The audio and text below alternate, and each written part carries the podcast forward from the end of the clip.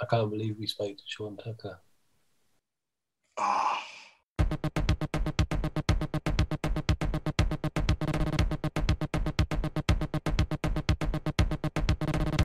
I, I'm going to kick things off with a question that I'm pretty sure you've never been asked. And if you have, I don't care because I've not heard the answer. Mhm. So I know that you've mentioned a couple of times randomly how many steps you've done in a day on various photo walks.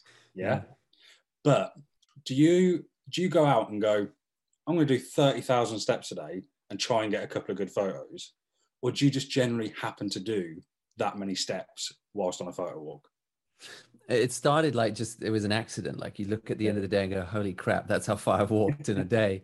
Um, but I, I th- through through lockdown and everything, like or when things started to come out of lockdown and we were allowed to go out and exercise and we were allowed to run around a bit. Um, in London, I live just over the common from Joshua Jackson, who you might know. He's a fellow street photographer, um, and we're good mates. And we just decided we were gonna we didn't really want to go it- things were opening up. Now we could go outside and, and and everything but we didn't really want to go on public transport. So we thought what if we just walk into london from wandsworth uh, walk around and then walk back? Um, and then we got back the one day and realized oh gosh we did like like 20 kilometers today what if we could do 30 and then it became a little bit of a like let's push ourselves Yeah. see how far we can get and that's where like the, the the steps and stuff started racking up so yeah it was definitely for photography but it was nice because like we had this little fun game on the side that pushed us to go a little bit further Yeah. Yeah. and when you go a little bit further you walk around the corner and you do find the better photographs Yeah. because it also forces you to stop walking the same routes as well to sort of tack on some extra mileage so half a game and half yeah half it did help with the photography yeah It's almost like a like a little secret challenge that no one knows about unless you kind of know what you've done. But it's it's quite funny you say that because me and Luke actually went to London. A, well, how long ago was it? About a month or so ago. Yeah, yeah. Um, and um, we were even talking about you and Joshua because, Mhm. in a way, we kind of felt like you two. You know what I mean? Mhm. Because we're not from London, right? So Mm. when you go on those, we, we walked everywhere. Didn't we? we? We actually went to a concert in the evening, but we went there for the day. Mhm. But we didn't get the tube once, did we? No, We no, walked everywhere. exactly. And we just walked everywhere. But we're it's too much like there's so much stopping and starting when we're doing it. And I'm like, I can't take a photo and have a conversation at the same time. My brain just kind of shuts down. So I'm like, we'll walk a few steps. I'm like, I need to tell you something. So I'll say what I've got to say. And then I can and then we can carry on going. So we were Yeah. like taking us about two hours to get what would normally be like a 15 minute walk. Yeah. you get you get like a nice rhythm when you go out with mates shooting don't you? Like it's sort of you flow in and out of conversation shooting conversation shooting. But the more you do it with somebody you kind of learn each other's rhythms.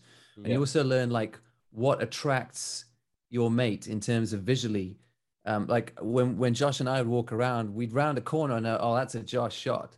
So i i'd you know i- i- step aside do his thing and i'd sort of check my phone or, or or answer an email or something and he'd do his thing and then when he's done we kind of like carry on chatting and walk on and we're around the corner he goes you want that shadow don't you? I'm like no i'm all right do you know like we kind of know. And you, the conversation kind of ebbs and flows but it's super natural because we kind of know each other really well and it's it's it's really comfortable hanging out with a mate like that when you know each other's sort of preferences. You're not stepping on each other's toes photographically which is nice Yeah, I, th- I think we do that all the time. There's times where I've stopped and said, Luke, that's one for you. And the Yeah. same as you, I'll just get my phone out, check it, or whatever it might be. Because I know Luke's going to take a photo. Or I'll turn around and he's already taken the photo and I've been talking to myself for 10 seconds. You know I mean? Like that kind of thing. But I think that's the important, like, not necessarily important because it's just as fun to go out on your own as it is with people. Yeah. But it's almost like a different experience when you're like with one person, same as it is when you're with lots of people, right? Yeah. Um, but yeah, I definitely like, you know, if I go out on a photo walk with anyone, whether it be Luke or someone else, there's also like a sense of confidence as, as well. Do you know what I mean? Because Mm. you're not like this scared person who's just like, all right, I, there's a photo I want to take, but I'm a bit. But when you're with someone, you you kind of don't even think because you're in the middle of a conversation and then you just stop to take a photo, right? Mhm.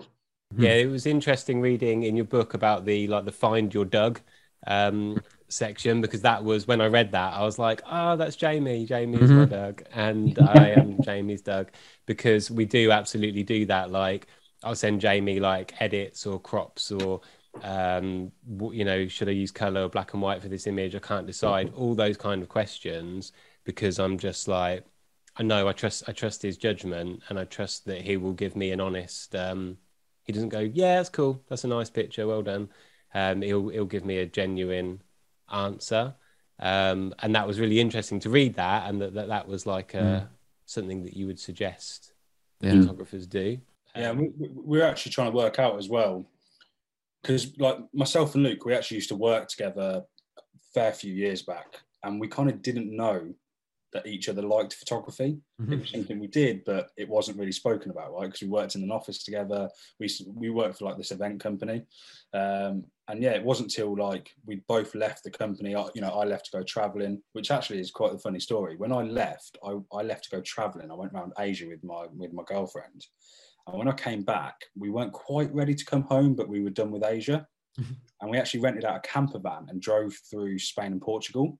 Mm. And you happened to be there, Sean, in Portugal. I don't know if you Oh. remember Ah. and you put out a a, whatever it was on social media saying, "I'm going to do a photo walk in." I think it was Lisbon. I th- I'm Oh, pretty sure. yeah, yeah, yeah. When I was doing the film with Martin Rott, yeah. Yeah, and I missed you by one day. Ah, quite fun because I well because I was driving through. right. Like I even said to my miss at the time, I was like, uh, "Can we turn around and go back to Lisbon?" But I, I was too far gone. I was too far gone. But through that, I actually bought one of Martin Rott's prints. And Ah, cool. spoke to him a few times since then. Like, I Mm. mean, his work just amazing. But yeah, I, you know, I had a I had a chat with Martin. He, really nice guy. I think he was doing an exhibition at the time. This was Mm. like pre-lockdown and stuff. But um, it's quite funny because me and Luke were trying to work out who introduced yourself to to us. If you know Mm. what I mean. But I think it was kind of like you were kind of like the first person that we we both knew and we weren't introduced to by one or the other. Do you know what I mean? right. Cool. um, like because obviously since we we talk a lot and it's like oh do you know this person or have you seen this person but you were kind of like the first mutual ground almost and it's quite it's quite strange to think that because I used to work in Wandsworth and lived in Battersea, Mhm. and I used to. That was kind of when I started getting into photography, and um, it's quite a few years ago now. I um, bought a camera and just went out in the street because I was like, well, where else am I going to use this thing? And didn't realize what I was doing was actually uh, street photography. And someone bought me a book of street photography. And at the time, I think I wasn't really ready to realize what I was doing was a thing. And it kind of, I was like, I'm not interested in that. I'm just going to go out and do what I do. And now I really like, I like looking at the book. And there's a lot of like great street photographers in there. And I used to go into central London and be like, this is the sort of things I want to take. There's lots of people, I feel quite anonymous. And when I'd walk around Wandsworth at lunchtime, I was like, this is terrible. I hate it. There's nothing here. Mm-hmm. And then when I left there and I went and worked for a company, I kind of didn't do much photography for a while, started working somewhere. It was in a barn in the middle of a field and got back into street photography. And that's when I discovered you and was like, you how, how okay. It's all these pictures from wandsworth i was totally missing what was there before. And now all i've got are trees fields and i'm going to go out at every lunchtime and take these photographs. Mm. but it was not until i kind of stepped away from it that um, you kind of realize what you were missing. Um, so like i guess if you i mean clearly not because you've been posting a lot of work since you've moved but did you have like a difficult transition period at all when you moved away from london Not really. I think because I I I I'd anticipated it before it happened. I knew I was moving. I knew I knew before lockdown. So I knew for two years that I was coming up here. It was just the the kind of details of it, like where was I going to get a place, where was I going to move to, um, and I already started long before I moved. I started to shoot, and some people pick this up. Started to shoot more on the common, more in the parks, more outside than on the street with the hard angles and shadows um, I'd already started to transition because I knew what was coming, and I wanted to sort of practice that style of photography, but also set like a bit of a visual expectation for people. This is where I'm going. So it wasn't too bad. No, I mean, I, it's I still don't know what I'm doing. Like I'm I'm still up here, like I have no idea what I'm doing. I'm just running around. I think you have to. Um, Steps, that's that's the challenge at the moment yeah, I'm, I'm, I'm, writing a script for video at the moment about moving and about photographing in a new place. And I think one of the big things is being patient with yourself. Like you can't arrive somewhere new and take great photographs on day one.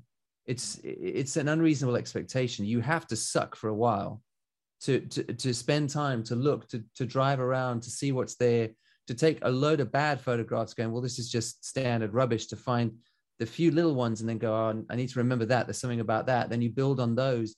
That's like the process of a few years. So mm.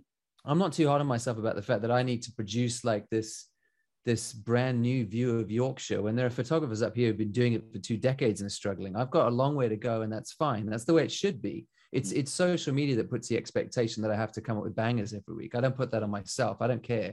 Like it's just taking it little bit by little bit and um, I think if you've got that patience, you don't have to worry about the transition. You just have to be patient and let that transition come. If you've got some kind of photography skill, if you've got some kind of eye and you you you know how to notice things, hopefully in your way as well, then wherever you go in the world, you should be able to over time produce decent sets of images. It's just how much time it takes.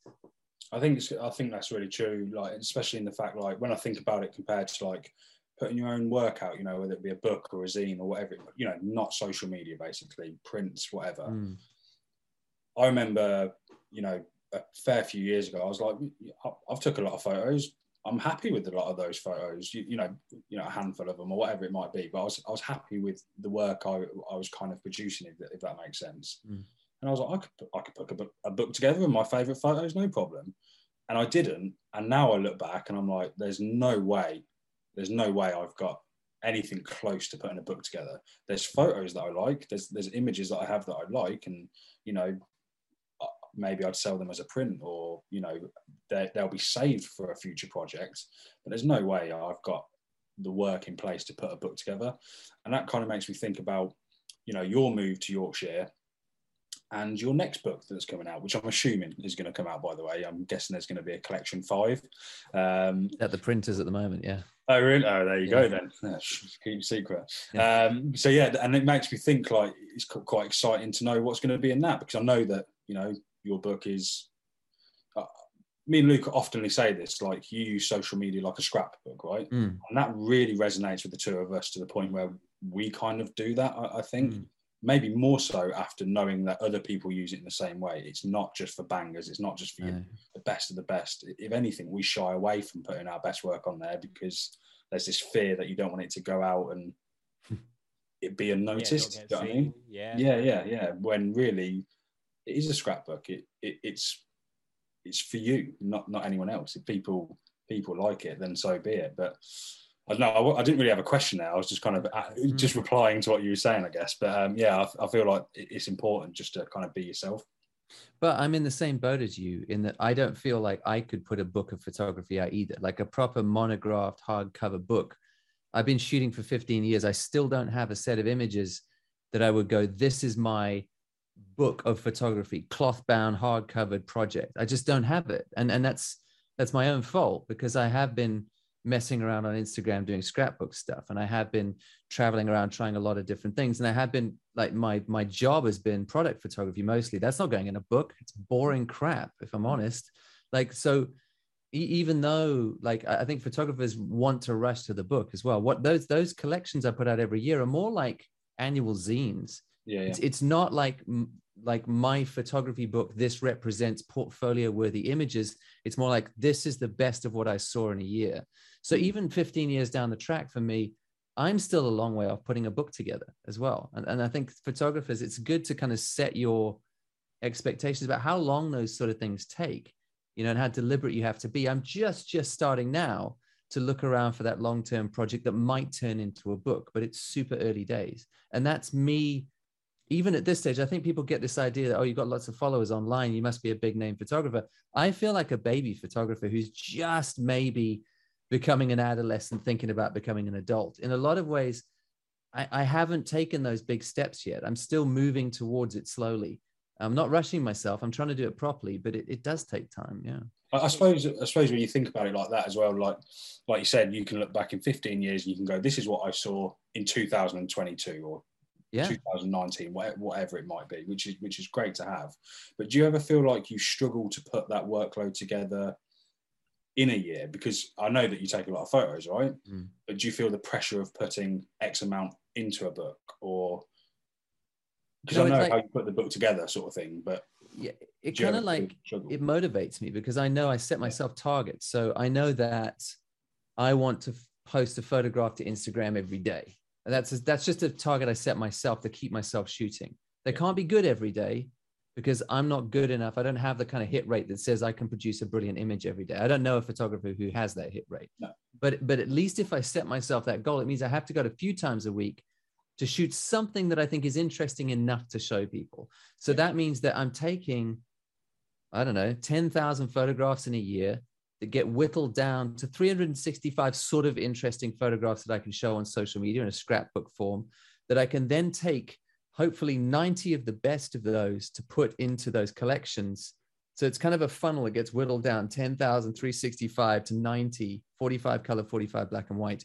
It gives me kind of targets to say, I can't sit at home just watching Netflix because, like, if I don't go out and shoot a lot, I don't have a lot to choose from. So, for example, for collection five, I've got it on my desktop here. I've got, I'm not going to lie to you, I'm going to check. I've got uh, 590 images, which I placed in that folder that are the better images from that year. Some of them went on Instagram, some of them didn't. But from those 590, I have to find 90 that are strong enough to go in that collection. Not to go on my website as a portfolio, not to go in a cloth bound monograph, but just good enough to go in that collection and sequence in, in a way that shows what I saw that year and, and pairs interesting photos together. Yeah. And the more I shoot, the stronger the book is every year. So it gives me that motivation to make sure that I'm photographing as much as possible. So just to clarify, then, Hmm. we need to do thirty thousand steps a day, take twenty thousand photos, Yep. and have one photo a day to be on your track. That's it. Yeah, easy. Well, it's, it's, it's, easy. it's, What's everyone doing? exactly. I mean, it's, it's, it's, it is, it's, it's, it's walk a lot, see a lot of things, take a ton of photographs. It's the only way to get better. I think everyone's looking for kind of the magic bullet. You Mm. know, if I get this set of presets or that lens, I promise you, if you only ever use your phone, go look at Dmitry Markov on Instagram. Mm. Like, um, he is, um, I think it's his account is d c i m DCIM.ru. I think Russian photographer only shoots on his phone, shoots incredible documentary stuff around Russia.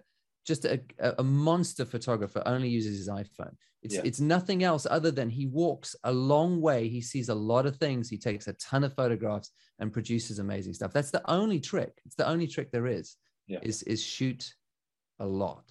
It's quite funny you say that because we actually had a guest on our podcast. Um, he's actually a friend of ours from Northampton, where we're from, called Josh Astrop, Hmm. and he's a what we always joke about. I think we've said it a few times. To be fair, he he's the best non-photographer photographer. Yeah. But like you said in your book, right? Define what a photographer is. If you take photos, therefore you are a photographer, Mm. right? Yeah. But he only takes photos on his phone. He had a, his own gallery just because you know, friend of a friend ended up owning a gallery, and he put some work together, and it was amazing. It wasn't just like he looked out and got a slot. His work's amazing, and everything is just cropped exactly like you would take it on on his phone, Mhm. all black and white because that's what he likes. Mm-hmm. Um, and it's amazing. It's amazing to see that someone can do that, and they don't feel the pressure of, oh, I haven't got this camera, or I'm not using whatever. Do you know what I mean? Yeah. Um, and yeah, it, it's good to see that that someone isn't scared to put that out. Do do you ever feel? Do you ever feel um, like I suppose it could work both ways? Do you ever find it hard to put the camera down or hard to pick the camera up? Uh, putting the camera down is easy. Yeah, Uh, yeah, there are days definitely where where I'm, I don't feel motivated to pick it up. Yeah. Um, The way I trick myself into it though is I just tell myself I'm going for a walk because I always enjoy a walk, Mm. and I tell myself I don't have to take the camera out if I don't see anything. And there's no way I'm getting to the end of the walk without taking the camera. It will always happen. But just to get yourself in that mindset, I'm just going to go get some fresh air. I don't have to shoot anything. And that's the nice thing about these little Ricoh cameras I shoot with. They it doesn't feel like you're carrying a camera. It sits in your in your jacket pocket. It doesn't feel like anything. So you can just go and just go for a nice walk, listen to a podcast, take take a bit of time for yourself. I can always do that. And then by the time walking around, I go, oh, that's amazing. I wish I had my, oh, hang on, I do. And then you can pull your camera out and start shooting. Like that's that's kind of the way I get around it. But if I sit there and go, gosh, I need to take photographs, yeah, I, I get what everyone else gets, which is like, oh gosh, but I don't want to.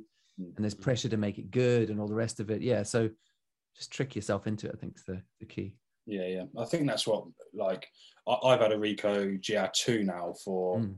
maybe maybe four years, uh, or th- maybe three years, um, and I, I love it. Um, I've actually recently kind of haven't used it as much, I guess, but um, but I, for, for like reasons like you said, is it, it is just there's no reason not to have it on you at all times, right? Yeah. It- it- and how, how long have you had yours, Luke? I had it a year, and I uh, I just bought it because I found a one a really battered one going quite cheaply, and it was the camera everybody was using, and I thought I just want to see what the hype is, or like if I like using it or whatever, and if I don't, I'll I'll sell it on, and I do still have it. I don't love it. I'd like the it's like the results are obviously great, but it's not. I don't really like the way it looks. I'm not quite used to the way it functions, but that's because it's not my main Mm. camera, so it's kind of it's quite different to like the Fuji that I use on a daily basis because it's just all the settings are in different places. So it's a bit of a you, you haven't got the muscle memory and all that kind of thing. That kind of, what you were saying, and then kind of talking about the Ricoh, actually kind of reminds me of something that I actually made a note of in your book, but in your collection four book. Mm. Go buy this if you're listening. there, listening there aren't any left. They're gone. Yeah, oh, yeah, there's none left. Yeah, Do you know what? I was actually trying to get collection two, but I can't. I can't get it. Yeah. Um, but you put a you obviously the, the book's full of great photos, right? But there's a, one of your quotes in there that says, "If you're bo- if you're bored of learning fancy techniques, it might be time to ask yourself what uh, what you want to point those techniques at. What do you really want to say?"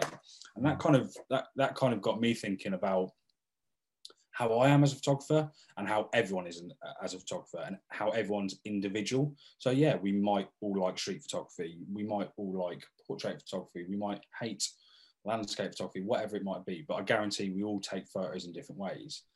And I'm kind of finding it hard at the moment because obviously we're trying to promote front and do these things to kind of help that. But at the same time, when it comes to my own personal photography, I really just need a camera with me. Do you know what I mean? Yeah. Because the results are going to be what I've taken a photo of. And yeah, I can be disheartened by the results or happy with the results.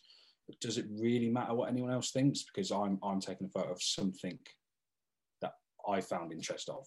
And we, we talk about that quite a lot, I guess. Yeah, Mm. yeah, exactly.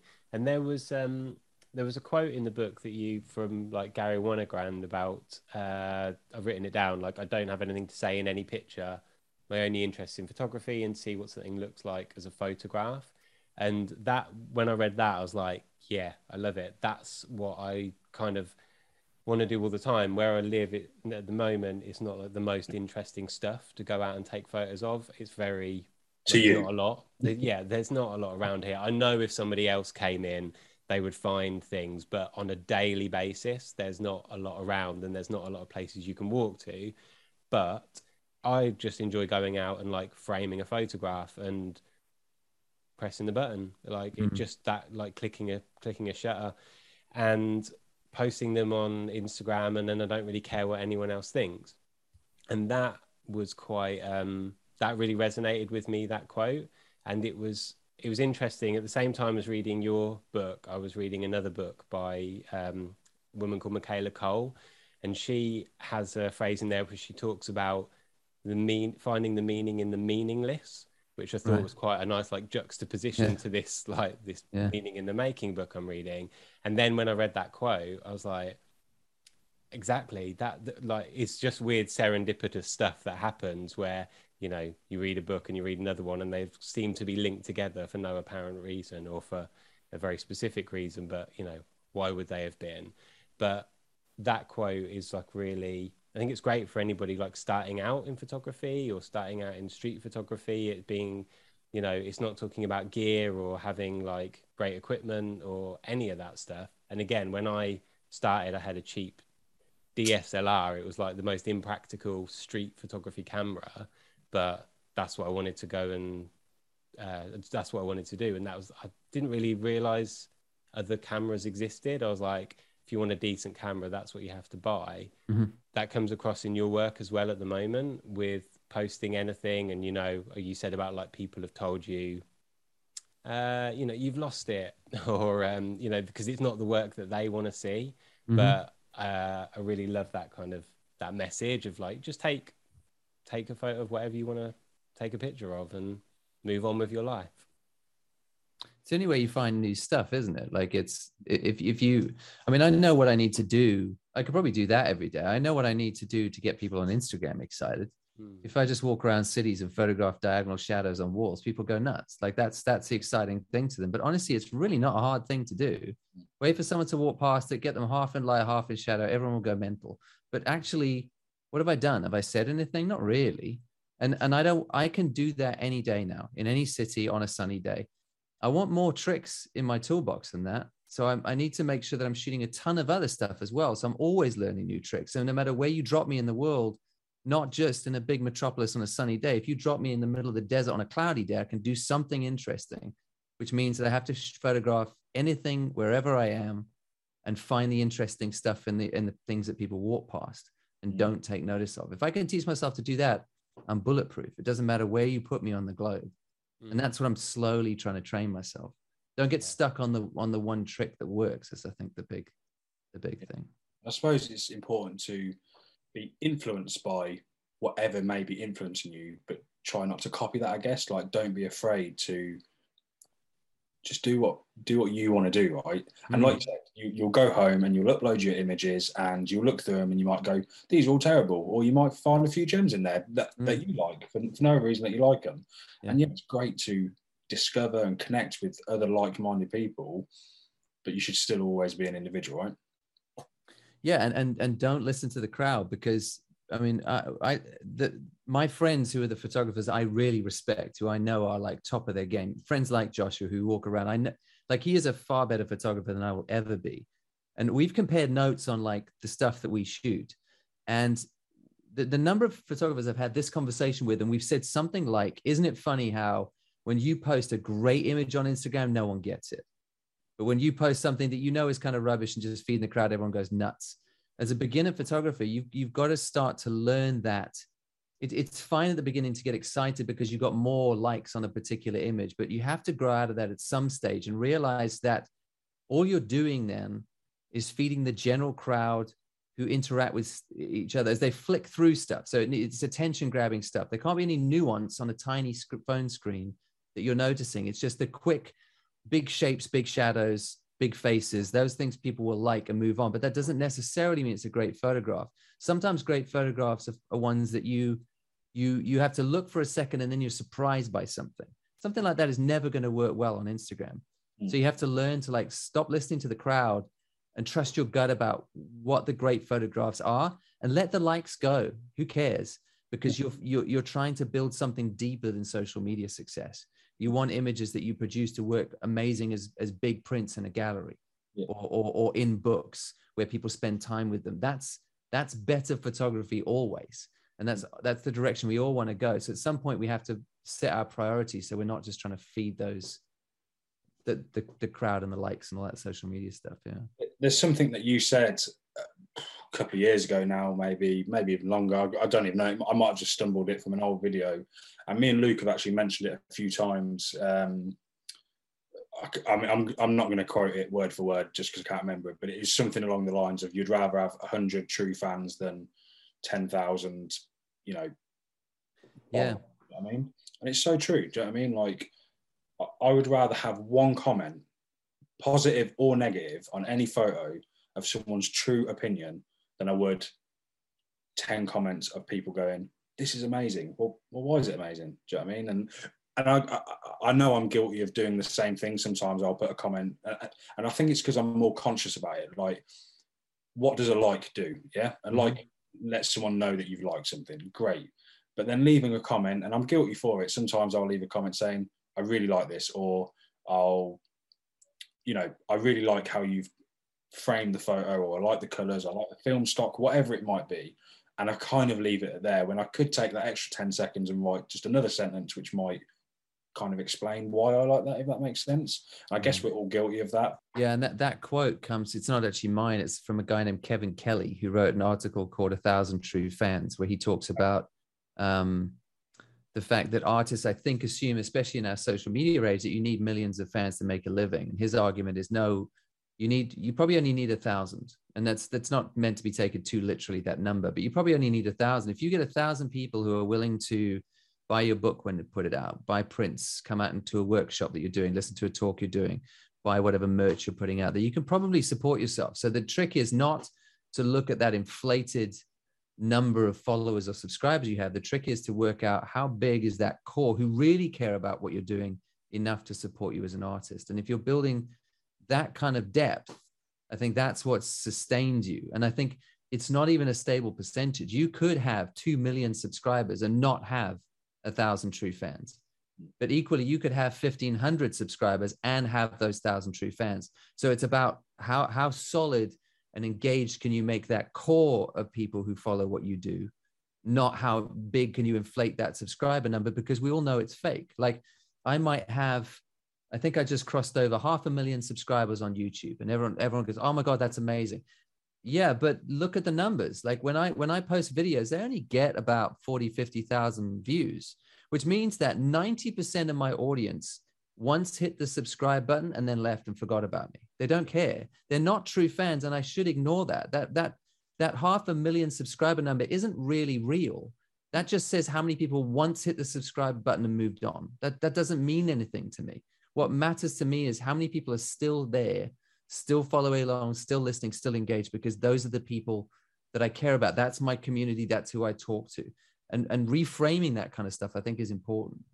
Yeah. Yeah, I guess we're, we're kind of like, a, obviously, a few stages back to, towards kind of your success, if you like. But, you know, we've started kind of making videos and doing these podcasts which we actually we love yeah we love we love the podcast more than anything it's the first thing we started doing in terms of any kind of promotion towards what we're building um, but when I look at Instagram, again, I, uh, sorry, Instagram, when I look at the YouTube kind of analytics page, the mm. only reason I go on there is to look at the engagement side of things. Mm-hmm. That's that is important feedback to me.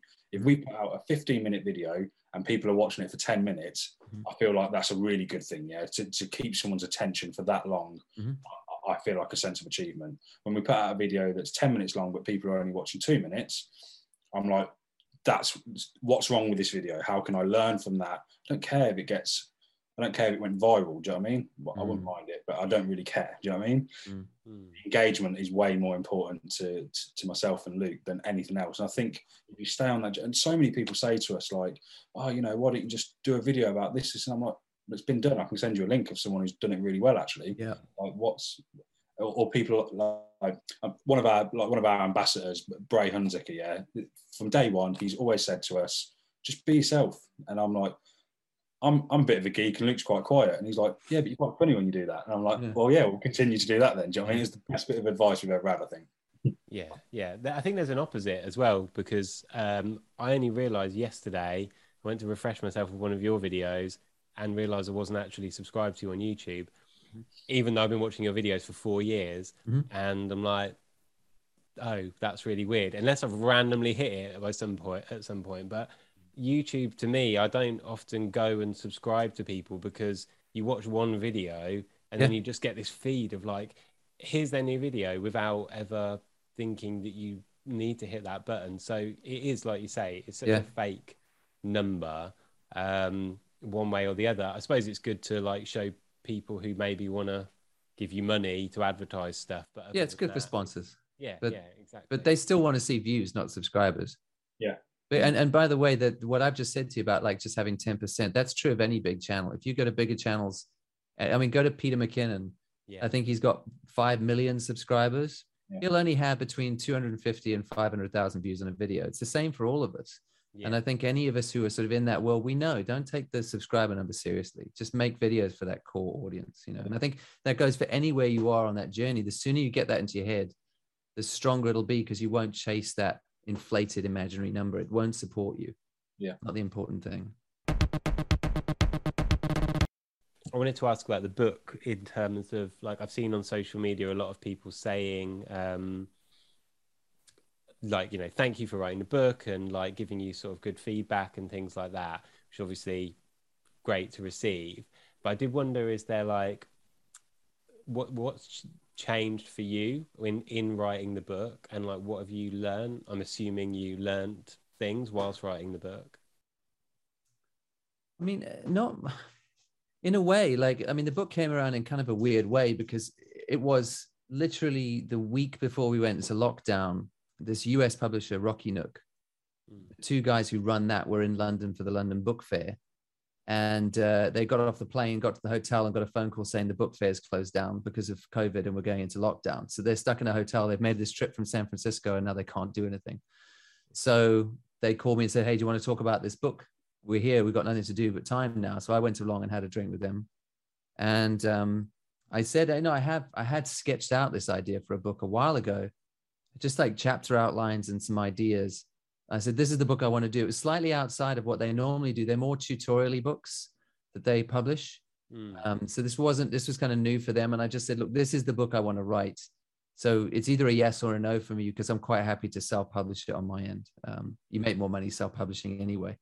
Um, and they said no to their credit. They said no, well, we, we'd, we'd like to work with you on that. So um, yeah, we uh, started work on it. I, I basically took from I think we sort of done the deal and the contract and whatever by June.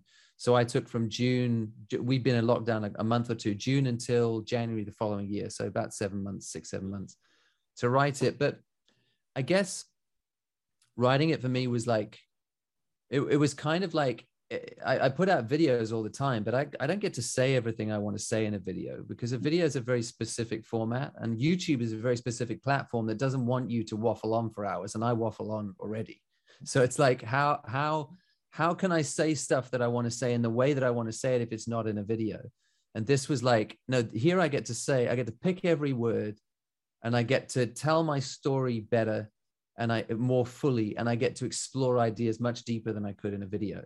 So that's kind of where it came from. Um, and it was it was almost like just putting stuff down that had been swimming around in my head for five years. Uh, and it, it's kind of like exercising it. Like it was always in my head buzzing around. I just got to write it down, you know, put it in, in, in a hard format and put it out into the world and go, okay, great. Now I can move on and start thinking some new stuff. So it was like cleaning my mental closet a little bit, I guess um, yeah, I mean, I mean, it's it's nice to have it out there, but it, again, like it was that was a slightly weird circumstance as well because, like I said, I finished writing it in the January middle middle of January, and then my whole life like went to crap because uh, my wife left very suddenly, didn't hmm. explain why, just bailed. I had to move house in like three months because I'd already put a deposit down on a place up here, so I had to move anyway, and I still wanted to move. So it was like you know my primary relationship had collapsed. I have to move house to a completely new part of the world. All these things were happening while this thing was going through like copy editing and design and layout and printing and there were loads of issues with all those things. It eventually came out in august. By the time august came around i'd almost forgotten i'd written a book. That's how much stuff had happened in my life and i'm like oh grief. I had to reread my own book because then i had to do a bunch of interviews on podcasts and everything else about the book and I had to remind myself what I'd written. And it was a weird, that was a weird experience because it was almost like reading my own thoughts back to me and a lot of change for me very quickly.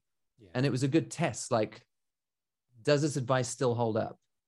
You know, with all these changes that have happened to me, does this still make sense now? And I, I, I remember specifically reading the shadows chapter in the book, having gone through some pretty dark shadows in the first half of that year. And um, and also like while I was staying in York for a while before I moved into this house I'm in now, I, I'd gone to counseling a little bit as well with somebody just to sort of process everything that happened, lots of changes. And even though I wasn't falling apart, I knew there was stuff I shouldn't sweep under the carpet, needed to talk to somebody about. And so just doing a whole deconstruction about everything that come before. And I read that Shadows chapter and it was really cathartic because I'm like, yes, like that, that made sense to me before but people could argue, well, you hadn't been through all this now, and now I have, and now all this new bout of like painful stuff, and I'm like, yes, even more so. And it was it was really affirming. Like I, I remember reading it, having a little cry, going like, yes, that's still as true, maybe more now. And it was like reading a book as if I hadn't written it in a way. So like for all those things, it was that was a really interesting experience. And now that it's out there in the world and I'm getting feedback from other people and it's connecting with them, like there's nothing more affirming for that. It doesn't matter what you do making anything and putting it out in the world and have people say yes wow, wow that like that really hits me. I mean that's the best compliment you can get really isn't it? Yeah, yeah absolutely. it's it's such a natural extension of like all the the videos that you make which um occurred to me as i started reading it but before i was almost a bit like what and what is this book? Because it's almost like a, a self-help book for photographers. Um, but like do you know how you how do you categorize it i mean so when people ask me about it I, I, talk about it like it's my creative philosophy okay but the danger with saying that is it sounds pretentious. It sounds like super ivory tower thinking and philosophy must be complicated. But I think that's a misunderstanding of what philosophy is. Like philosophy That's kind of the definition of you know judging a book by its cover, right? Until you kind of Yeah, explain but it, but but even the word i mean it just means a lover of wisdom. That's what philosophy means in the greek. And i mean like the i mean socrates who's like a famous philosopher right? He was put to death in athens for corrupting the youth of athens which means that he was standing on the streets not talking to old clever people who had multiple degrees. He was talking to kids like teenagers the youth of athens. So whatever he was saying that was philosophy that we now put on this pedestal was so simple and understandable that even kids could understand it and they were worried about that. And i think for me to say this is my creative philosophy it just means like these are the things i've learned along the way that have really helped me not go down a rabbit hole of self-hate or self-doubt or, or envy of other creators or hitting creative blocks all the time or whatever it is. These are the these are the practical things i've learned from my story as i've gone along that i think will help you as well. So yes it's philosophy. Um, and, I, and, I, and I actually think like the the kind of self-help label what, what we usually talk about with self-help i think we just we a lot of that is philosophy too actually. It's just it feels a bit pretentious to call it that but it's all the same stuff. It's it's how do we talk about life in a way that i can give you some of my story and tell you the things i've learned in the help in the hopes that it helps you learn some things about yourself as well and handle situations better going forward. That's all philosophy really is hmm. you know? I mean it's what the stoics were doing. It's what it's what they all did. It's just you know this this this happened to me this week. This was really tough. This is what i tried to help. This is what so and so psychologist said in the past this is what this philosopher thought. This is something i read from some spiritual leader somewhere and i tried to put that into practice and it really helped because of these things. Like that's good philosophy. And yeah it's self-help philosophy whatever you want to call it. Like it's just trying to describe life that i've lived up to now and then pull in a bunch of those other theories as well uh, to, to kind of layer on top because I, I didn't come up with these ideas. Like these are all ideas that i've tried out that really worked and here they are for you and you can do what you like with them now you know and hopefully they help you. And by the sound of it i mean the feedback i get is there are at least a bunch of people out there who i hear from it really has helped and that's that's great. It helps to be open-minded as well doesn't it? Like you know in terms of everything that you kind of absorb you can kind of think about it from both sides i guess as well. Yeah absolutely. I've just thought of this in my head uh, as you were kind of saying that and how you said you know you had to kind of go back and read your own book and you were kind of like a bit anxious about it or you know you can't always remember it. Do you ever have the same with with photos like because I, I guess it was quite nice to go back and read the book because it didn't all happen within a couple of months and you know it wasn't fresh. It, it wasn't as fresh so you needed that kind of recap. And i'm guessing you know that's why you post stuff to instagram right? You have a photo every day and then you can look back at that year and you can pick your top 90 and you know do the do the intricate part from there right? Mm. do you ever go back even further than that and look at look you know i'm not saying pick up your old book but do you ever pick up and look sorry do you ever look at old photos from that, that kind of didn't make the cut so to speak and do they ever feel different to you looking back years later do you know what i mean I mean, I do every now and again for, for different reasons. So now I'm trying to put together a series on portrait retouching. So I'm going back and picking out old portraits and I'm posting old portraits to Instagram at the moment because I haven't really posted much of that stuff. So for specific reasons, every now and again, but generally I don't really, I'm not sure why. I, I kind of like, I kind of just like to keep moving forward with photographs. I don't like to go back too much. It's, it's not that I don't like it. It's just that I don't think to do it because I probably assume most of it's rubbish. And when I do go and check, I'm usually proved right. You know what I mean? Like there's not, I'm not leaving like these beautiful gems on the floor back there. Usually I, I, I kind of know, and I've got a little folder that I'll sort of keep the better stuff as years go on. So I know the better stuff's in there. And I, I- I very rarely find something that like, oh gosh, that definitely should have been in that folder. Yeah. Um, I'm, I'm usually right with the first, the first round of judging it. Um, but yeah, every now and again. And it's just fun to see the progress. I think more than like, um finding those those like undiscovered bangers or anything it's more like celebrating the progress you've made that's that's where it's cool it's like oh i have actually learned some things as i've gone along i would never do that now for these reasons and i'm better for it like that's always good yeah yeah, that's good it was really interesting going to ask like if you were going to write another book or even if you were going to um, write a book a completely different one as in like non-fiction because you know you, you there is a lot of storytelling in the book and there's a lot of um, of that in your videos as well. And as I was reading the book, I was like, would that be an interesting thing, like to read a Sean Tucker fiction book? I don't know. No. You've definitely never been asked that.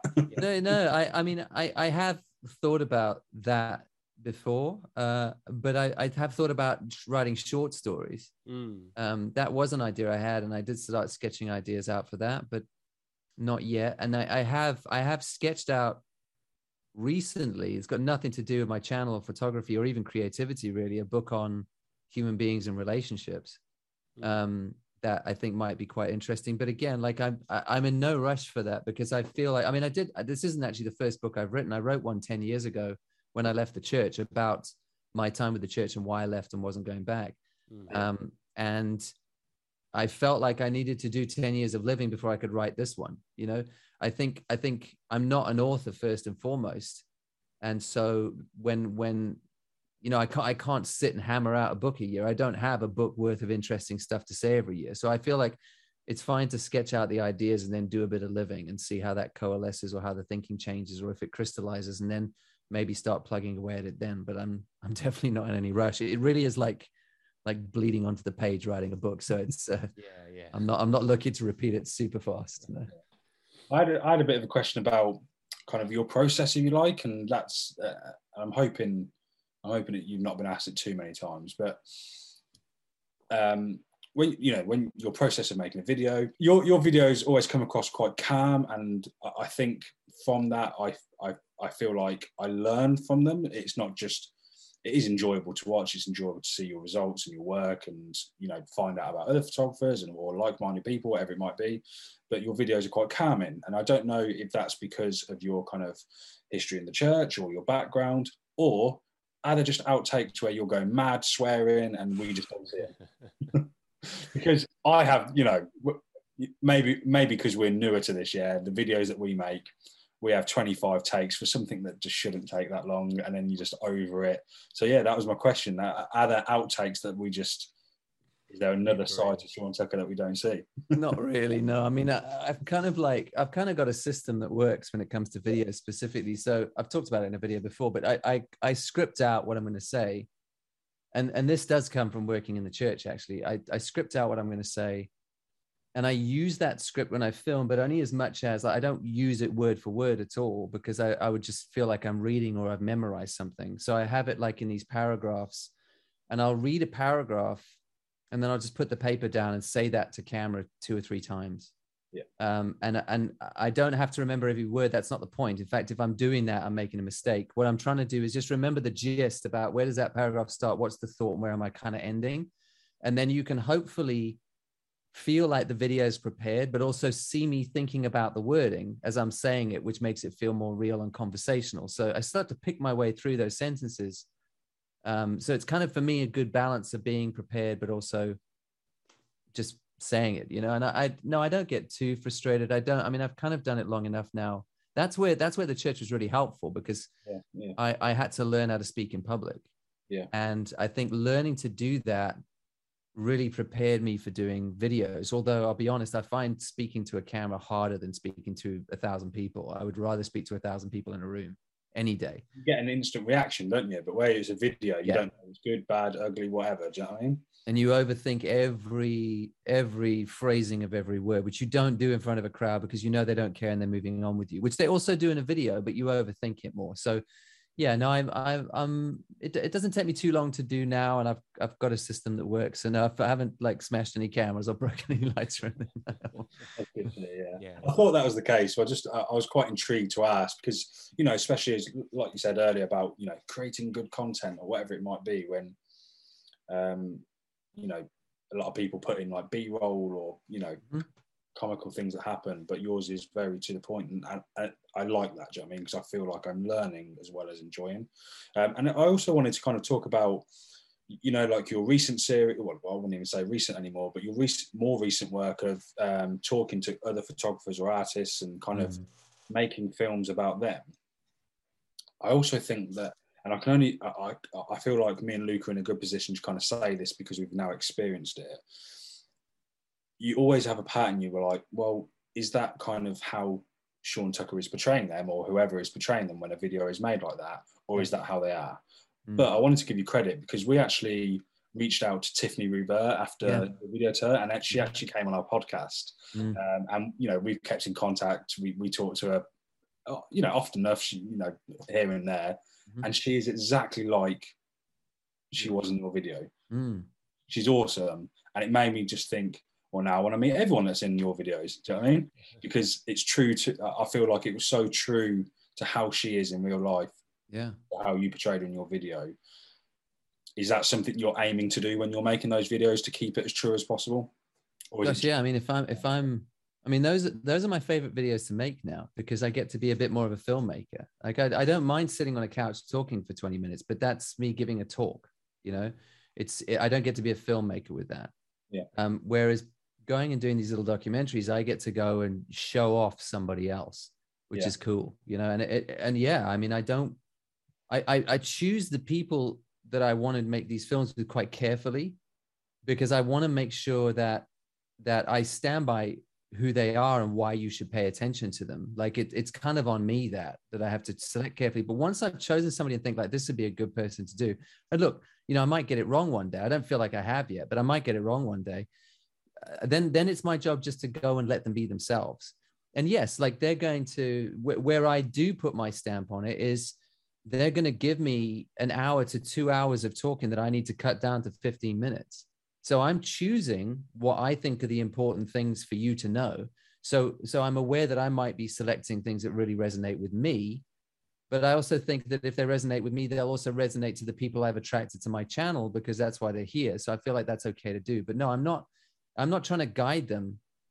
And I, I I'm very careful with the questions as well. Like I don't want to lead people with questions. So what I always do is, and there's a filmmaker's technique you use. You don't ask a question. You don't go, um, so what camera do you use and why and they go oh Canon's because because you can't cut on Canon's because as the start of a i want them to fi- I- you never hear me ask a question in one of those films Mm. they just talk in a monologue so what i'll do is i'll i'll say like tell me about and i never ask about gear but just as an example like tell tell me about what you use and why talk to me about cameras what sort of role they play and and and, and i'm just getting them to to start the conversation going, well, you know, I I, I kind of use these. Now I can start on that because it feels like it might be a cutting off point from what they've just said, and they're just changing gears a little bit.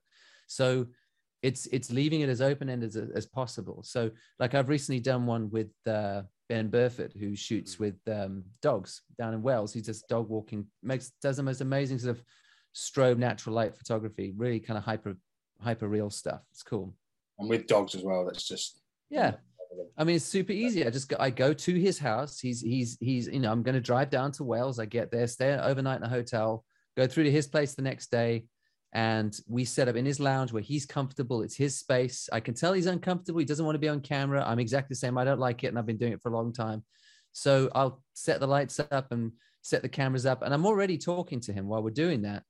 And by the time we sit, we I sort of sit down. I'm going. I'm just gonna. I'm just gonna start. We can just keep going if that's cool. I've got a little list next to me on a pad, going like, "This is stuff I want to get," and I'm going like, "So how did you like? What's the kind of journey for you? Like, how did this all start?" And he'll he'll go, "Oh yeah, well I, you know, I started. You know, I was doing this job, and then I didn't." It's it's a it feels conversational as he starts because it is a conversation between the two of us. It's just I'm pulling myself out of it when I edit it entirely and cutting together the most interesting stuff he says and then yeah it's all them isn't it like i'm not imposing myself because you don't know i'm in the room when you're watching that hopefully you're not thinking about me being in the room you're just listening to somebody as if you're in their lounge having a conversation with them so yeah, Yeah.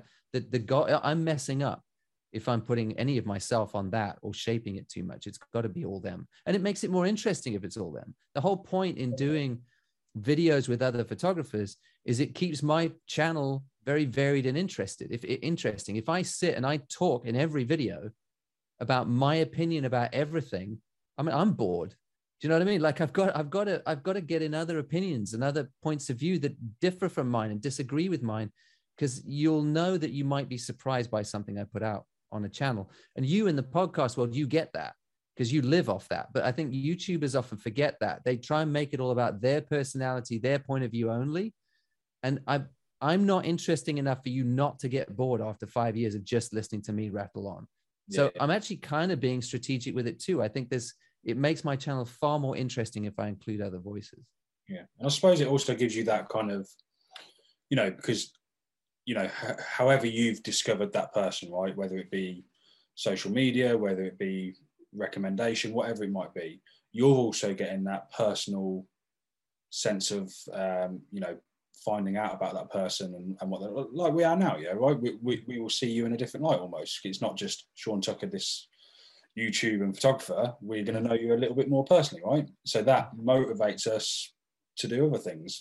And I, th- I think that's an important thing to acknowledge as well. Like, not only are you producing a great film about someone else, but you're inspiring someone else to discover them and find their own path, whatever that might be. and it's kind of like uh, you're giving a platform to these other people and it is something that i wondered like you know whether or not it means anything you have reached you know half a million people on youtube so when you feature somebody like tiffany who isn't as big you kind of obviously you're sending people her way and is is that something that you kind of always wanted to do when you kind of reached a certain level or is it just something that's kind of occurred more recently I mean, I, I just I know it's a byproduct. Like uh, it's it's great that it's a byproduct. The fact Mm. that I get to show off on someone else's behalf, and I always say this to them as well. I say, don't sell yourself in this. Like, don't don't tell me about your book. Don't tell me about how brilliant you are because of this. Let me do that. So that's why I do those little intros for those videos, so I can do that for them because I'm only making the film with them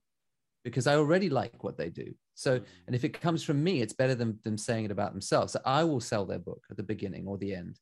I'll tell you why I think they're great photographers or what they mean to me and let them just tell their story. And yeah, the fact that that means that people go through afterwards and follow them and keep up with what they're doing is lovely. I, I absolutely love it. And I always, as far as possible, I'm trying to find people who are smaller names, who mm. aren't these like juggernauts.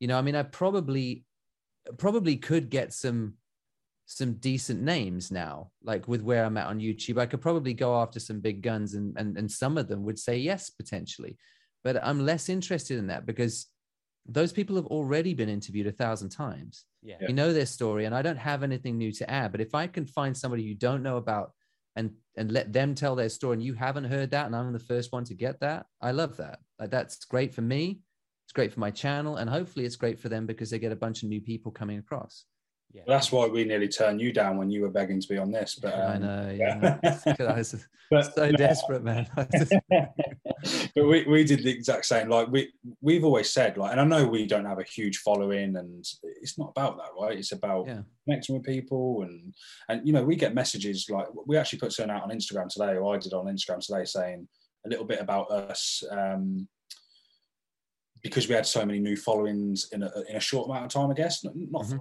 I'm talking like 50 or 60 new followers in the in the last couple of days, which, which is cool, right? But a few people a message and um, we're like, oh, you know, really cool that you're talking to these people, or you know, it's really cool what you're doing. Um, fan, fanning out a little bit, and Mm. I, I read that, and you know, I've I've ne- I said to Luke a couple of weeks ago, I was like, I've got no desire to be in the you know famous in any way, shape, or form. I yeah, I wouldn't want to be in the spotlight. And I reply to him. I'm just, I reply to these people. And I'm, first of all, thank you. Do you know what I mean? It's Mm. awesome that you're reaching out. Um, but secondly, we are just two guys that happen to like photography, and we're trying to do something that will help the community. That's our, that's kind of our goal, right? Mm. But you shouldn't have to fan out and you know get weirded out by talking to people. You should try and see like a learning thing in everything you do, um, Mm. and that's why you know maybe we're not at that point where we can go after huge people. I mean, you you were lucky enough to come on the podcast, which is we're very grateful for. But we want to talk to everyone. Do you know what I mean? We want to yeah. talk to anyone and everyone, not because we're desperate for people, because we're fortunately at a point now where we can kind of reach out and get a response. But we we've we've discovered people that we're just like they're awesome. Let's let's ask if they want to come on a podcast episode and talk. Like we don't know anything about them. I, they could have no followings or four million. It does not matter. Do you know what I mean? And I think that's I think that's a really important message to kind of get across. It doesn't Mm. just because you've got a big following that doesn't mean you're better or worse than someone. doesn't necessarily make you more interesting at all Yeah, exactly. Yeah, exactly that. And do you know what? One of the, I've got a new favourite photographer at the moment. You know, you kind of go through stages of discovering people, following them. Um, who's what's his name? Who's the guy that you did the video with where you both did the big print in London? Um, Um, Samuel. Sam, Samuel. His brother His brother, Hmm. I'm pretty sure it's his brother because he was in his recent video. Yeah. He's a fantastic photographer. I can't stop looking at his work now. And it's, you know, I don't know anything about him. I don't know anything about him. I've Mm. started following him and I really like his photos. That is Mm. about as far as I've got. But I'm enjoying it. And it just makes you think about how you discover people, how you come across people. But yeah, well, probably through your video, I found someone else and I now like his brother's work. Yeah, How it happens, isn't it? it's great. Yeah. he did a video of like him walking around for like half an hour in Tokyo or something it was like years and years ago. I work for myself now, but when I used to work in an office, I was the first one in and I used to put that on every morning. 'cause It was so calm and peaceful and like just watching two people chat and like kind of talk about nothing and Yeah. uh, that's yeah, that's how I found him just randomly trying to find something like that that was quite meditative to watch before like lots of people started arriving in an office and things. But yeah, he's like fantastic, um, a really funny guy. I do like Yeah. his work a lot. Yeah. Um, we I, I noticed that recently uh, you posting some portraits of people like street portraiture that was on film as well Mm. um, which I know it like the whole medium kind of debate and everything is really like unimportant, but I did find it quite interesting to see that you were sharing some work on film because you don't do like a whole lot of that. Um, and one of the people you took a portrait of was like Christian, who's one of the ambassadors for what we're what we're doing. Mhm. Um, but I just wondered, is that like uh, was there, was there any particular reason why you kind of started picking up that camera again, or uh, wanted to start sharing that work again? Maybe you were doing it privately. Just before you answer that, we know you are very much into your analog photography as well, to the point where I could probably tell you second by second of your development tutorial video of how it works. Because myself and Luke will go through that, and I might text him going, "Which part of the video does it tell you how to do the Yeah. top bath for argument's sake?" And it's all of that video, or or the or the Matt Day one, I think, which you actually talk about in that video. But oh yeah, he's he's the granddaddy man. He's Yeah. yeah, he knows what he's doing. Mm. Yeah, I mean, I'm, I'm not a big film photographer at all. I, I think I just, and I haven't shot film for a little while. Those are older portraits now from before lockdown. Um, but I think it's it's just another it's just another thing, isn't it? It's something else to try. Like uh, that maybe it shakes something loose. I'm definitely not one of these films the best, digital's evil, Mm. or vice versa. I really don't have any time for those conversations. I think if you're on one end or the other of that argument, saying one's more pure or one's more beautiful, you you've missed the point of photography. Like you should be able to take a great photograph with whatever camera you have, and trying to suggest that film imbues your image with more soul is like makes me want to gag. To be honest, it's like like. Well, I've seen incredible images on digital that make me want to weep, and I've seen a lot of crap on film. Like it, it has to be a good photograph, full stop uh, and you can do it with any camera if if you know what you're doing. Um, but that said, I love the process. Like it's it's it's there's something different about it. Obviously, you you you the way that you shoot is different. The fact that you have to develop differently, even how you expose is going to be different. Um, I'm not somebody who is one of these embrace the grain kind of people like the grainier the better because honestly i still like a sharp detailed image so i tend to shoot faster films like um black and white. I'm a big fan of the Fomapan 100. I'll shoot like uh, Ilford Delta is a nice sort of clean film as well. So I'll still shoot quite clean films because I do like a clean image. I don't want to throw details away in the grain. Um, but yeah, that, I do. I do enjoy the process. I like. I like that it's something different. But it's more like. Uh, it's more a hobby for me. I never do. I'd never shoot like that for a client unless they specifically requested it. And if they did, I'd be quite nervous because I definitely don't have the control over film that I do on digital, and I'm, I, I don't have nearly the experience I do on on film as I do digital. But yeah, it's a fun. I mean, I've got like, I mean, I've got this little guy that I take out every now and again, which is an old um, Yashica. Uh, I think it's an EM. I mean, it's this is supposed to have a, a light meter, a light cell meter on the front, which is just you can see it's just like a piece of metal now. It's Yeah. just been ripped off at some point, but I bought it for 40 quid.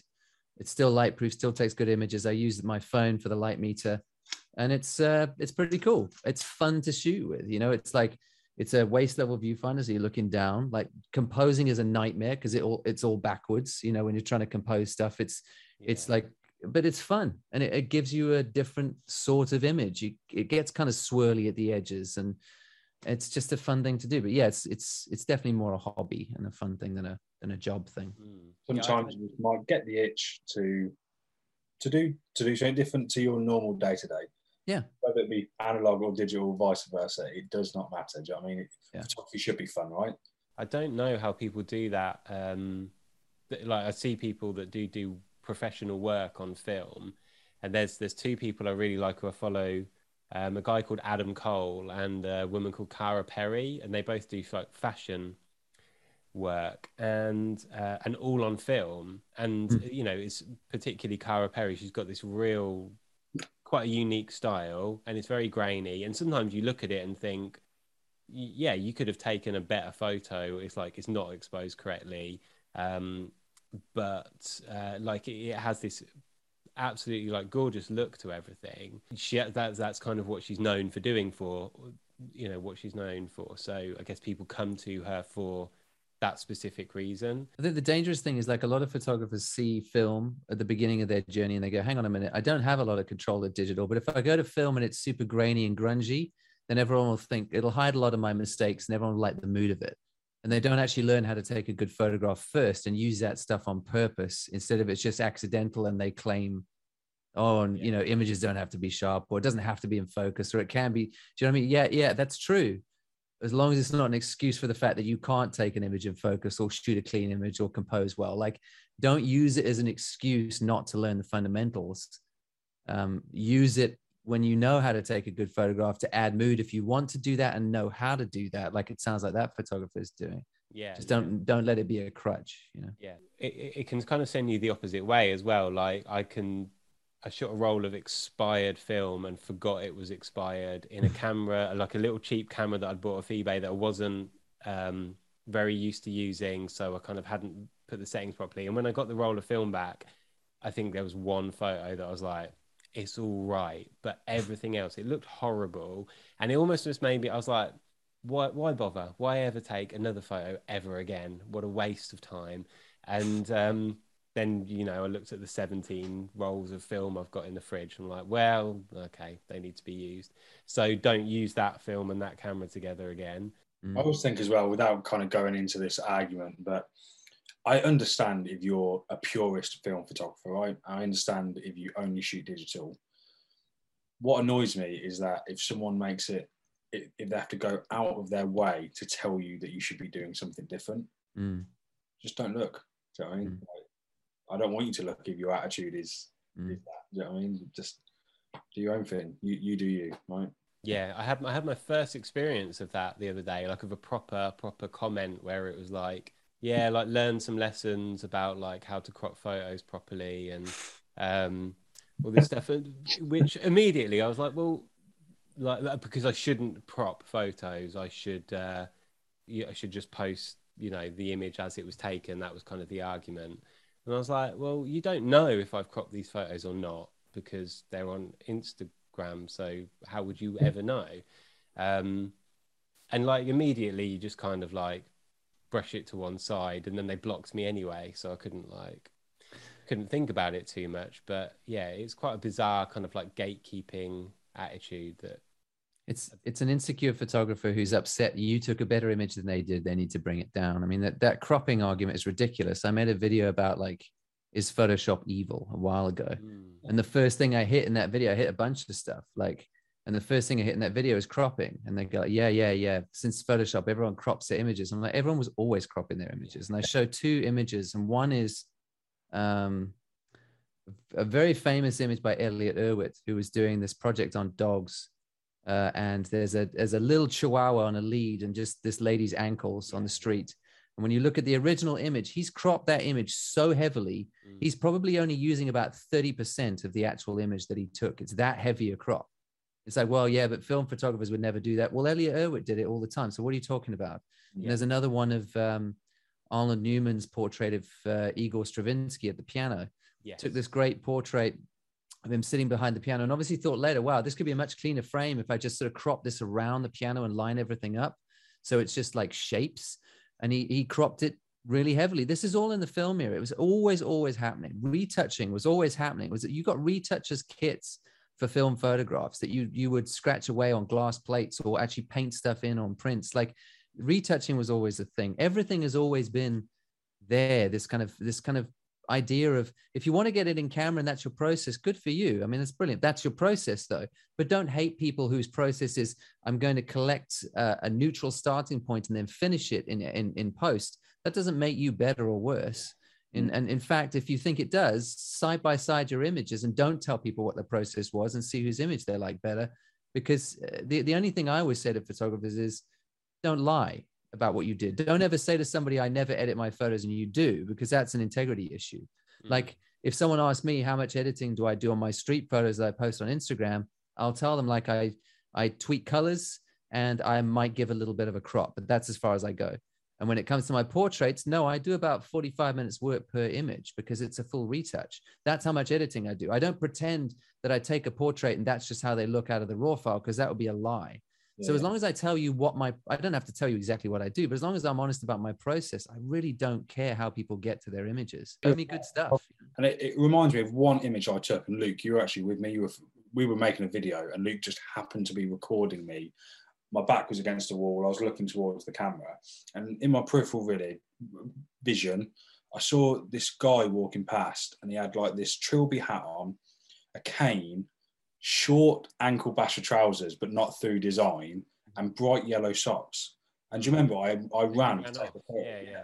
So surely that makes me a better photographer to wanting to capture something that I've seen of interest and doing the best I can with the time that I had to do so, and then edit, editing, you know, cropping or editing that photo how I chose chose to edit that photo to demonstrate what I saw is better that I've took that photo and maybe I haven't got the ideal shot because I haven't stopped him to ask if I can take a photo of his socks, but I've taken the photo. Do you know what I mean? And if I've cropped it, that's my choice. I mean, I, show me a good photograph. I couldn't care less how you got there. In fact, I'm not even that interested. Just yeah. show me something I haven't seen before. I'm not sure where the obsession with how people took an image comes from, but it's everyone asks, at least one person will ask in every photo I take like I took an image that's coming out in collection five. That's that's like a it's a fox standing in front of um, an orange like yeah. VW bug bus, one of these like things. It was just around the corner from me in Wandsworth. It was literally 50 meters from my house, and I saw it on the way to the shops. The number of people who wouldn't believe that was a real photograph. You used a taxidermy fox, you photoshopped in the fox, you changed the color of the bus to match the fox. I'm like, I didn't, but if I did, who cares? But like you're obsessed. You have to know, don't you? Mm-hmm. The fact is, no, that is the shot. All I did was dodge the fox up a little bit so it's a little bit brighter because it was a little bit darker in the shadows. That's the only kind of edit edit I did to that photograph. But they were obsessed with working out because it's almost like if it's that good, we don't believe you got it in camera. Yeah, we don't yeah. believe that was the shot you took, and we're looking for a lie somewhere. And when I tell you no, it's not, you still don't believe me because it's kind of a compliment. It's like, we don't believe you could possibly take a photograph that amazing. Well, I kind of did. That that is the yeah. photograph I took. There's no magic to it. I just got really lucky on the way to the shops one day. But what, but what I don't get is what's wrong with trying to make something that's got your name on it mm. the best it can look. Do you know what I mean? Like, well, nothing for you me. You leave yeah. the house if you've got a bit of ketchup on your cheek. Do you know what I mean? Yeah. You go clean it off. So if that's how you envision going out the house, then you're going to go clean it and touch it up. Do you know what I mean? I just I just think it's a, a personal thing. Like surely it's better to take the photo than it is not take the photo and say I didn't take it because I would have had to crop it. It's just yeah. a, a, ridiculous statement. There was a whole thing about leaving the borders on your negative scans as well to prove that you didn't crop. Which I was like, yeah. you are a better person than me then if that's what you're doing because yeah. wow. I think like the first time I ever developed a roll of film, found it hard when I'd scan them in to to crop them and to, to straighten them out and to lose the edge of the picture because like as soon as I've done that, it could just be a digital scan, like it, it, could just be a digital photo. So I kind of wanted to leave it in, and I've still got them. And I, I saw them the other day and was like, I mean, these are bad photos anyway. So like, I never shared them or anything. I think I don't think I developed them very well. I definitely didn't scan them very well, but um, and then when I looked, I was like, why? Why did I think that would be an interesting thing to do? and this was a couple of years ago, but and has since been proven by the kind of film bros of uh, Instagram who like go around spouting that kind of stuff. So mm. feel like justified. There was one thing in the book that you talked about uh, the meaning of the word religion and like essentially like ligare, re-ligare, which I thought was really interesting. That resonated with me quite a lot as well. Like my granddad was a priest, and I didn't Mm. really know like a lot about him until he died, and I was at his funeral, and loads of people told me about like he was a missionary and he was a um, he was a conscientious conscientious objector. He went to the prison in the like in Wandsworth prison because he was like refused to go and fight. He said like I'll I'll do like the women's work, but I won't. Um, and that, so he went to prison for a few months, like at the beginning of the war, and all this like crazy stuff, which um, I you know like watched your video again recently where you were interviewing your granddad and i thought wow like i wish i'd been able to like have those conversations. Like i don't know why you would never tell like your grandchildren about this cool stuff that you do particularly with the conscientious objection stuff. So it's, it's kind of like it's an odd uh, relationship with religion and stuff like that. And i'm not a religious person at all even though we were kind of like raised slightly like that because of my granddad. But then like reading that meaning of the word religion to like to connect and to reconnect with people and um you doing that through photography that really struck a chord that uh, little section, that religion section for me was because I, I got really frustrated with, I mean, uh, obviously, like I worked for the church for years, but it's, I think in the minds of a lot of people, religion's a very specific thing. You know, it's that, uh, it's that big building where you go and they do weird stuff and say weird things and you kind of feel like you're joining a cult. But the, the word is more interesting than that because if you if you kind of look at and this is only one of the suggested etymologies, there's a few, but one is that it comes from that Latin ligare, which which means to join things together, like li- like a ligament, religare. So it's joining things back together, then pulled apart. And there's this idea, especially in the Jewish tradition, that you know when you say when you say shalom to somebody, you've got this kind of idea of meaning peace. You know that's how you sort of greeting each other in that Jewish tradition. But the word itself is a lot broader than that. It kind of means the right standing of all things, everything in its right place. That's kind of what it means. So if you think about the fact that the world in as a whole, everything in its right place should be things like we should be taking care of the environment, we should be taking care of each other, we shouldn't be at war with each other, we should be working together to make everybody's lives better, we should be reconnecting broken things. And so the way that I talk about it in the book is like the meaning that you find in the things that you make is often to do with taking something that you love doing and making the world a slightly better place. If you can find a way to do that, you'll never have to think about meaning in your work again. And so the trick is to look around you for broken things and work out how to point that thing you love at something that's broken to reconnect something, which is the work of good religion. I think a lot of them have just forgotten it and they've gone into like building themselves a clubhouse for their group and closing the doors instead of like we're supposed to be here to make the world a better place and it's about people and it's about the planet and it's about nations working together. It's about you know reconnecting with people in your life. It's about reconnecting people with themselves when they've lost touch with themselves or lost hope. It's all that stuff. Could you find a way to do that with a camera? Like i know lots of photographers who have. I use examples in the book like uh, martin usborne's work with the galgos uh, the spanish greyhounds salgado's work with refugees and workers around the planet tish murtha's work with people in poverty in the late 70s, early 80s in, in Newcastle. Like these are people who looked around and went, hang on a minute, the world's a broken place in this way. And maybe I could rejoin broken things back together with this camera I've got in my hand.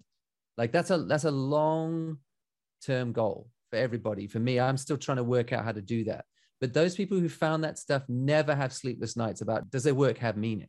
Hmm. They're clear about what the meaning is in their work they might be frustrated it's not they're not making changes fast enough and not for a minute are they going oh gosh I w- wish my work had meaning. It's the rest of us who are chasing social media fame and all that fluffy stuff. We're worried about the meaning in our work because it's self-centered and it's about us. So i reckon that's that's kind of why i use that example. Uh, you want me to read this benediction? Well yeah if you would be happy to. It was Yeah. definitely um This is that for the podcast, by the way, Sean. This is just for Luke to listen to a bit later on. Yeah, yeah, of course. Bedtime. read- Yeah, yeah. I'll read your story, Luke. yeah, yeah, thank you. I He um, always said, "I'd love Sean to read me a good night story." and put me Fair straight. enough. Yeah. yeah, exactly. And I'm not I'm not forking out for the audiobook as well as the yeah. No, no. um but yeah it was it was just a great it's a great ending to the book and it really like it resonated when i read it and and as i had you know i had to go back and reread it and just thought that might be quite a cool thing to do Yeah, I mean, and just for people who are listening, like this is just kind of me summing up what I've been through in the book. So some of this, like obviously, I go into in quite a lot of depth, but you'll get you'll get the idea. It's just a short ending to the book. It says um, this is this final chapter called benediction. If you had found yourself years ago sitting and listening to me wrap up a talk in a church, I would have ended with a benediction of sorts. In the original Latin, bene just means well, and diction comes from the Latin dicere, which just means say. So, if done right, a benediction isn't just an empty ritual, but rather a speaker wishing the listeners well after they've spent some time talking about important things. In some older traditions, a benediction takes the form of a series of may you statements in an effort to make the message personal to you. So, as we close our time together, I'm going to use that simple ancient formula to send you on your way with some good words, some well wishes, and if you'll allow me, maybe even a blessing. So, my fellow maker, May you join with the billions of creative human voices throughout history and attempt to pull order from chaos in the small ways you can manage. May you find ways to tell the capital T truth and to fill your work with logos.